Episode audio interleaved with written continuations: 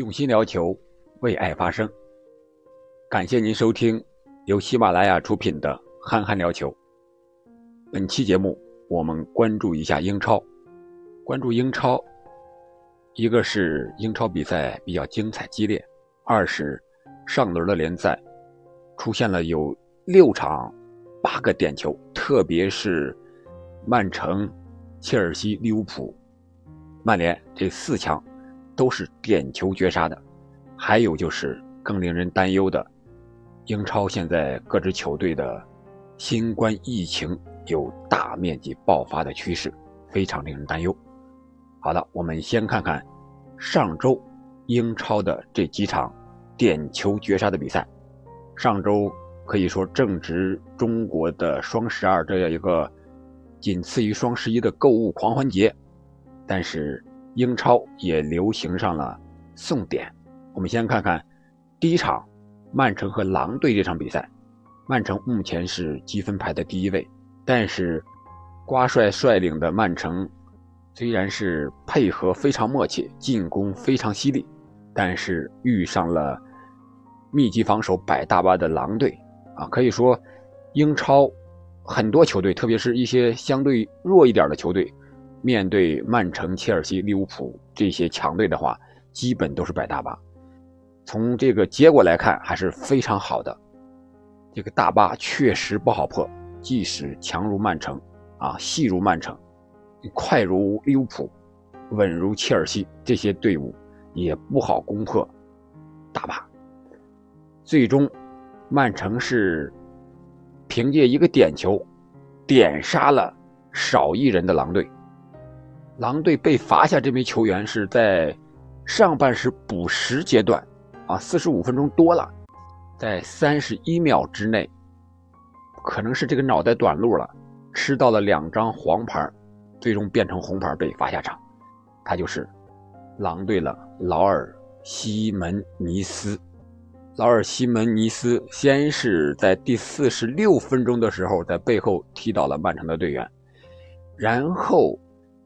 裁判给了他黄牌，给黄牌之后呢，曼城要罚这个任意球，西门内斯呢，他没有退到九点一五米之外，然后这个曼城的罚球队员应该是罗德里吧，就有意无意的啊往这个西门内斯的身边踢，结果西门内斯他就是用右脚一挡，碰到了这个球，按规则来说。罚任意球的时候，你防守队员不退到九点一五米之外，而且还故意伸脚点球，在规则上来说，肯定要吃黄牌的。可以说这段时间，这三十一秒啊，这个西蒙尼斯是脑袋有点短路，确确实实不应该拿这张黄牌啊，最后导致红牌，让狼队少一人。最终在第六十四分钟的时候。又有一个争议的点球，曼城才涉险过关。这个点球是毕费传中的时候创造的。他传中的时候，狼队的防守队员是穆蒂尼奥，他这个手臂确实有张开的情形，但是通过 VAR 回看来看，我觉得确实有争议。因为从两个方向看，有一个方向看是直接打到他的右手的上臂上。从另一个方向看呢，他是先弹到了他的腋窝，打到了腋窝这个部位，然后又往上弹起，第二点才弹到他手臂上。如果是从这个角度看的话，第二点才碰到手臂，应该是不用判罚点球的，啊，这个也是有争议的。所以说，对于英超这些球队来说，如果任何一支球队摆大巴，嗯，强如曼城，也是不好攻破球队的。可能下一步这些强队如何利用战术破解摆大巴这个难题，是这些教练们需要面对一个共同话题。曼城啊、利物浦啊、切尔西啊啊这些强队，你怎么破大巴？需要瓜迪奥拉、克洛普和这个图赫尔啊都需要研究的一个非常困难的一个战术问题了。另外一场，切尔西是三比二战胜了利兹联。这场比赛是发生了三个点球，先是利兹联靠一个点球领先了切尔西，切尔西在最后时刻凭借吕迪格创造的两个点球由若日尼奥主罚进了，最后时刻九十四分钟了，绝杀了利兹联，涉险取胜，还是保持了积分榜上的位置。在另一场是利物浦。靠着萨拉赫第六十七分钟的点球，绝杀了杰拉德率领的阿斯顿维拉。啊，本场比赛也是一个关注的焦点问题，因为杰拉德是红军的传奇人物，本场率领英超球队造访安菲尔德球场，也是受到了主队球迷的热情的欢迎。然后是曼联。在客场1比0，凭借 C 罗创造并且罚进的点球，战胜了诺维奇。这个点球也是有一些争议的，诺维奇很不服气啊。诺维奇的教练就说了：“像这种情况，在本场比赛我们队身上至少出现了六七次。”确实，本场比赛我觉得曼联赢的有些靠运气，还有两场比赛也是靠点球绝杀的。啊，是布伦特福德二比一战胜了沃特福德，靠的是一个点球绝杀。莱斯特城四比零战胜纽卡这场比赛，是靠着点球打开的进球局面。第一个球是迪勒曼斯的点球，领先了纽卡斯尔，随后又进了三个球，把纽卡斯尔继续按在了保级的席位上。这是。这六场比赛有八个点球，这也是应该是英超有史以来单轮点球数最多的了。目前可能是有统计为止。其他场次的比分我们通报一下：阿森纳目前状态不错，三比零战胜了南安普敦；布莱顿和热刺的比赛是推迟了；伯恩利和西汉姆联是零比零战平；水晶宫是三比一战胜了埃弗顿。我们看一下积分榜，目前积分榜上排在前三的依然是曼城、利物浦和切尔西，分别是积三十八、三十七、三十六分。西汉姆联积二十八分排在第四，曼联是二十七分来到了第五位，阿森纳是二十六分排在第六，热刺是少赛两轮积二十五分排在第七。目前是这样一个状况。说到热刺，我们就不。得不说下一个话题，那就是英超的疫情问题。热刺本轮和布莱顿的比赛推迟了，就是因为热刺有十三名一线队的球员和工作人员感染了新冠肺炎。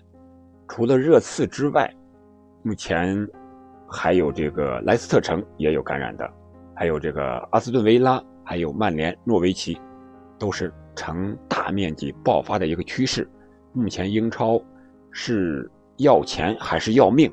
确实需要英超联盟和英足总，还有乃至英国的整个防疫系统都要做出回应了。我们知道，目前英超的防疫政策是不是特别紧的啊？虽然目前来看，英超的疫情有加重的趋势，也启动了 B 计划。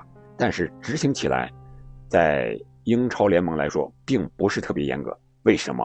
就是因为他们已经在前十八个月没有观众的情况下，损失了二十多个亿。说白了，就都是钱惹的祸。我们先看一下欧洲肆虐的疫情。昨天有一个数据，说是英国单日新增。奥密克戎病毒创新高，有六百三十三例。目前，英国的奥密克戎病毒感染率已达到了一千八百九十八例。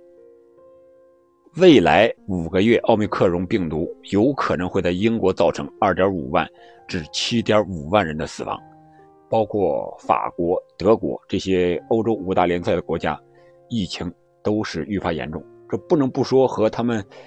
联赛的这种开放的政策有关系，甚至是很大的关系啊！因为他们球员和球迷进场的时候啊，特别是球迷入场，几乎是不需要任何防护的。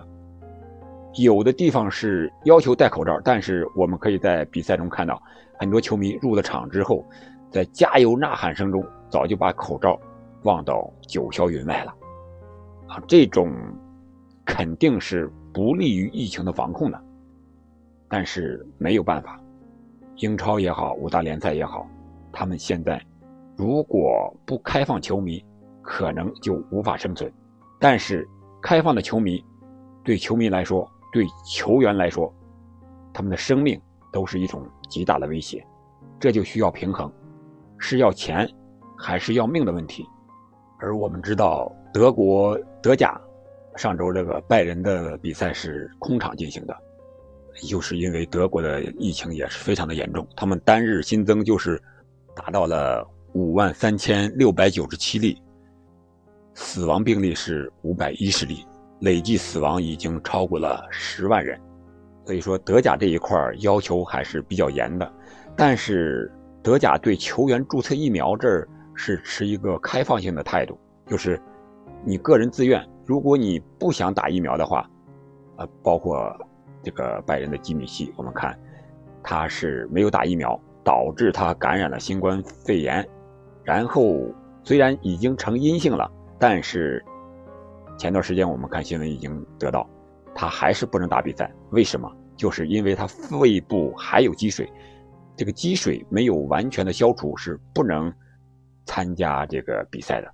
为什么呢？大家都知道啊，我们这个小业余球队。也有我们这儿的市医院的好多医生，啊，我也问了他们这个事情。我们都知道，肺部啊，肺活量它是提供氧气的。你肺部感染了，那你在进行运动，特别是你像职业足球这种剧烈、异常剧烈的运动，你呼吸跟不上，反过来就会造成你肺部的严重的负担，导致可能是在球场上这个呼吸衰竭。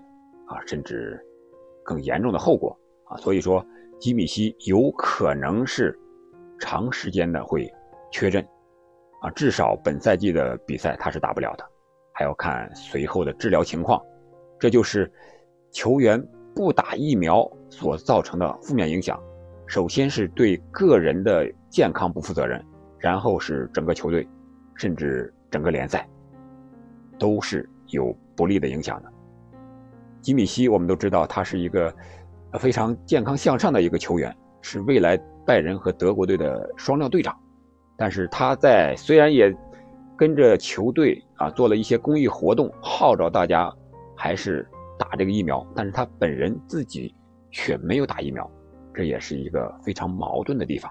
德甲拜仁除了吉米西，还有舒波莫廷也没有打疫苗，也感染了新冠。然后德甲和德乙好多，大概有八十六名球员没有打新冠，啊，这样对他们球队的备战是非常不利的。因为你没有打疫苗的话，你感染了新冠就要至少隔离十天，然后阴性了，嗯，肺部没有任何问题了啊，才可以再参加比赛。如果你打了疫苗的话，那基本就不存在这些情况，就不存在这些个无所谓的因疫情进行的减员了。这是德甲，我们再把目光再拉回到英超赛场。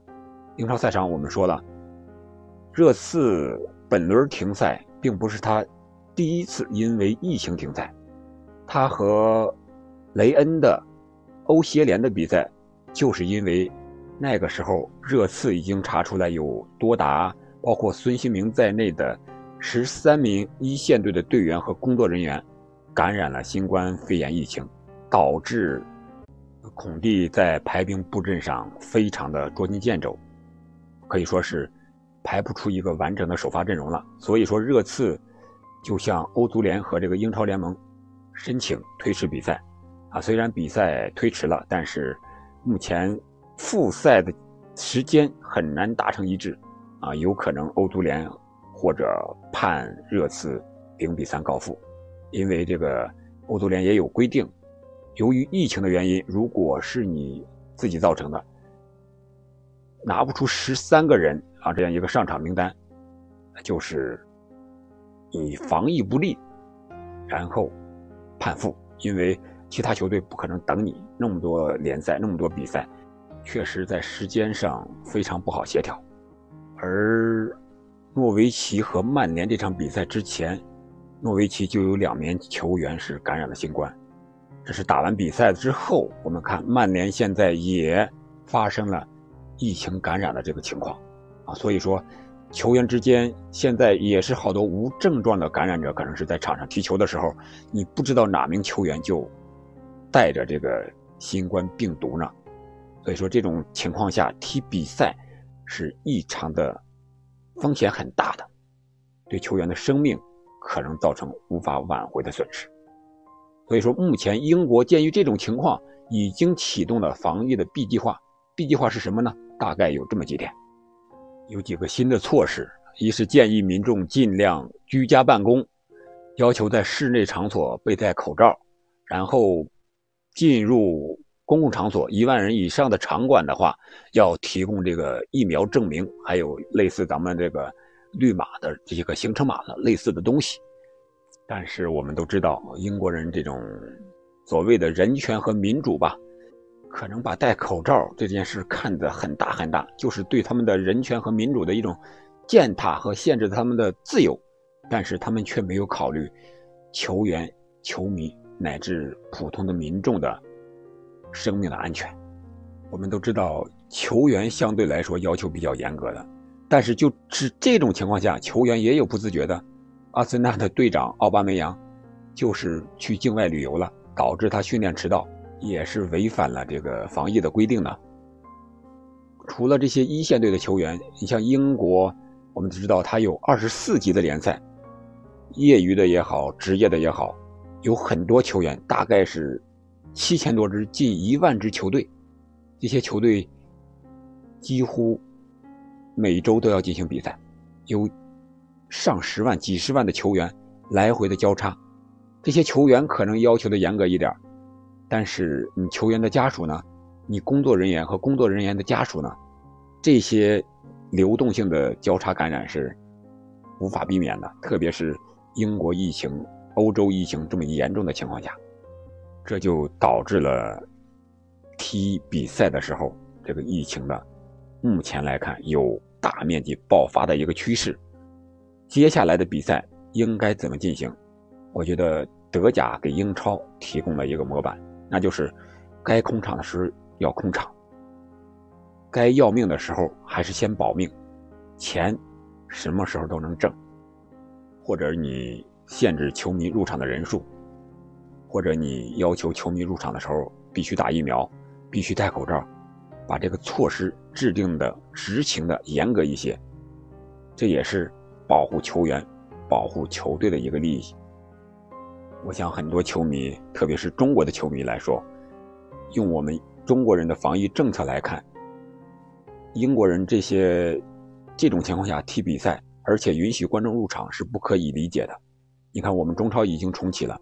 目前是在广州和苏州两个赛区都是空场进行，啊，就像我们这样一个低风险的五线小城市，业余的联赛，从年初的四五月份报名到现在十二月份十轮的比赛，断断续续的还没有踢完呢。上周是刚刚踢踢完了倒数第二轮的比赛，这是中国人的防疫政策和。外国人防疫政策可能在思想上、在观念上、理念上都有些不同，但是无论如何，我觉得把球员的生命放在第一位啊，这是最重要的。好的，本期节目我们就聊这么多。如果你有关于英超疫情方面的一些意见和建议，或者说看法，可以在评论区留言互动。我们下期再见。